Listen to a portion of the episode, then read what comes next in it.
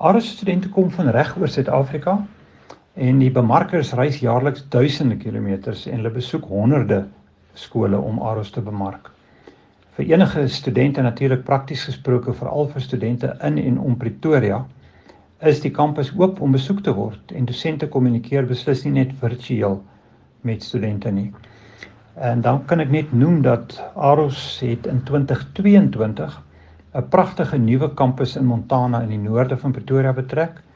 Die kampus is soos 'n oase hier midde in 'n besige stad met die pragtigste bome en natuurskoon en doelmatige geboue.